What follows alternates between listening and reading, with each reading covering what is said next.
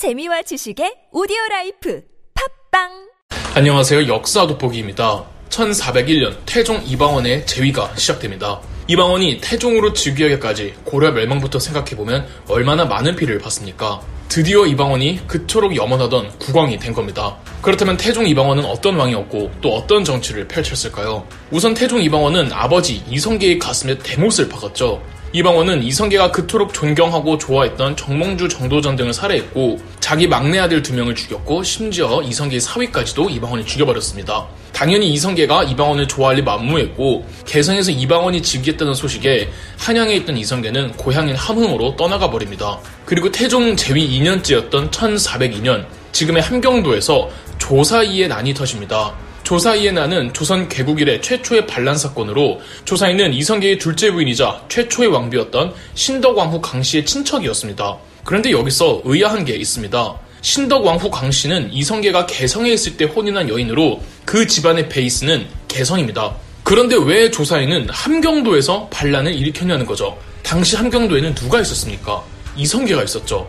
조사이에 나는 이성계가 사주하여 일으킨 반란이었으며 실제로 이성계가 함경도의 영향력을 발휘해 조사이를 지원해 주었고 심지어 나중에는 직접 반란군에 가담하기도 합니다. 반란 세력은 평안도 안주까지 내려오지만 이곳에서 토벌군에게 진압되어 버렸고 조사이는 체포되어 처형당했죠. 이 토벌군은 태종 이방원이 직접 지휘하기도 했답니다. 결국 이성계 대 이방원의 대결이었고 일생에서 단 한 번도 져본 적 없는 이성계의 유일한 패전이었죠. 그러나 이방원은 차마 아버지까진 죽일 수가 없었고 주동자 몇 명을 제거하는 선에서 대충 마무리 짓습니다. 이성계는 패배를 인정해야만 했고 이후 개경으로 돌아와 태종 이방원의 정권을 인정하고 조용히 지냅니다. 그런 아버지를 의식했던 걸까요?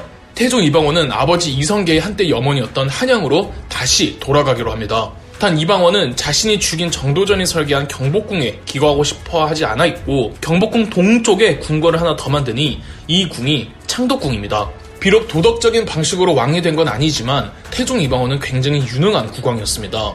태종 이성계 때는 솔직히 아직까지 새로운 왕조의 체계가 제대로 잡히지 못했으나 태종 이방원 때에 이르러 조선은 개국된 지 30년도 안 되어 매우 빠른 속도로 많은 것들이 체계를 갖추고 안정화되어 갑니다. 태종 이방원의 정책들이 너무 많지만 조금 추려보자면 언론기관을 우선 활성화시킵니다. 당시에는 사헌부라는 감찰기관이 있었는데요. 태종 이방원은 사헌부에서 사관원이라는 기관을 별도로 독립시켜서 사헌부에서 정치인들의 비리를 감찰하면 사관원에서 탄핵시킬 수 있는 권한을 주었죠. 더불어 국가의 중범죄를 저지른 죄인 만들을 체포하거나 고문하거나 처벌을 이행하는 사법기관, 의금부를 신설해 국왕 직속기구로 두었습니다. 굳이 지금으로 비유하자면 검찰기관과 정보원 기구를 대폭 강화해 너무 막강한 권세를 누리는 신하가 없도록 만드는 거죠. 즉 태종 이방원은 국왕의 힘을 한없이 증대시키는 왕권 강화가 그의 정치적 일념이었습니다. 권력을 높이려면 권한이 많아야 합니다. 그 뜻은 주관하고 담당하는 업무가 많아야 한다는 것입니다. 그래서 태종 이방원은 지금의 각 행정부처라고 할 수 있는 6조에서 업무를 올릴 때 의정부라는 총리실 기관을 패스하고 국왕에게 직접 보고하는 6조 직계제를 실시합니다. 의정부는 영의정, 좌의정, 우의정, 이른바 최고 관직의 신하들, 가장 권력이 많은 신하들이 근무하는 곳이기에 국가 업무를 이들에게 보고하지 않고 국왕에게 직접 보고하라는 것은 의정부의 권한을 축소시키고 국왕이 직접적으로 영향력을 행사하겠다는 것이죠. 태종 이방원의 왕권 강화는 비단 자기 개인에게 권력이 집중되는 정책뿐 아니라 더 넓게 봤을 때 각 지방에서도 철저하게 중앙 정부의 명령과 지시하에 움직이도록 중앙 집권화시키는 정책들도 포괄되어 있었습니다. 지방 세력들이 국왕과 정부의 지시를 안 듣고 자기들 멋대로 하겠다고 하면 이건 곤란하잖아요. 고려시대 때는 이런 게 좀 심했거든요. 그래서 태종 이방원은 특수 행정구역들을 거의 대폭 최소화시킵니다. 가급적 모든 행정구역에 지방관들을 다 파견했으며 고려시대 때는 일반 행정구역 외에 동북면, 서북면이라고 군사 특수 행정구역이 있었단 말이죠. 이러면 자기 아버지처럼 군벌들이 형성이 돼요. 그래서 태종 이방원은 이런 특수 행정구역을 없애고 전국 모두 일반 행정구역으로 엮어서 조선 팔도가 이때 만들어집니다. 뿐만 아니라 전국적인 토지조사 사업과 조선의 인구수를 파악하기 위한 호패법을 실시하기도 하죠.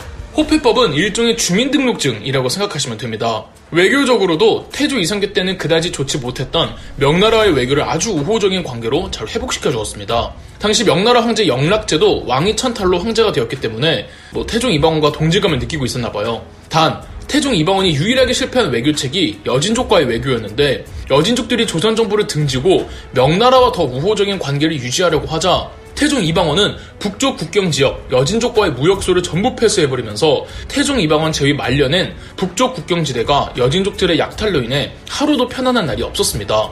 여러 업적들을 남긴 유능한 태종이었지만 도덕적으로는 태종 이방원을 옹호할 수가 없네요. 비단 국왕이 되기까지 피를 너무 많이 봤을 뿐 아니라 왕이 되고도 이 조금이라도 권세를 누비며 태종 이방원과의 친분을 믿고 권력을 과시하는 대신들을 아니 그럴 것 같은 대신들을 깡그리 숙청합니다.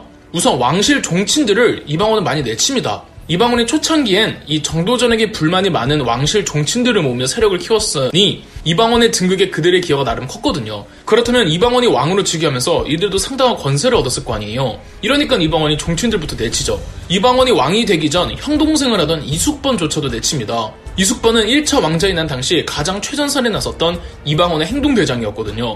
이런 이숙번도 권력을 얻더니 많은 사람들한테 갑질을 하며 평판이 매우 안 좋았고 태종 이방원은 이숙번도 내치죠. 유일하게 화를 피한 신하는 하륜이었습니다. 태종 이방원처럼 정상적이지 않은 방식으로 왕이 된 사람들에게는 늘 옆에 킹메이커들이 있습니다. 이성계에게 정도전이 있었던 것처럼요. 이 이방원에게는 하륜이 있었습니다. 하륜은 고려말 신진사대부 출신으로 조선건국에 반대했던지라 조선개국 직후에는 정계에서 멀어져 있었지만 하륜의 친구가 이방원의 장인어른이었습니다. 하륜은 성리학 외에도 관상, 풍수지리 등 잡다한 지식이 많았는데 이 친구의 소개로 친구 사위 얼굴을 보니까 왕이 될 상이었던 겁니다.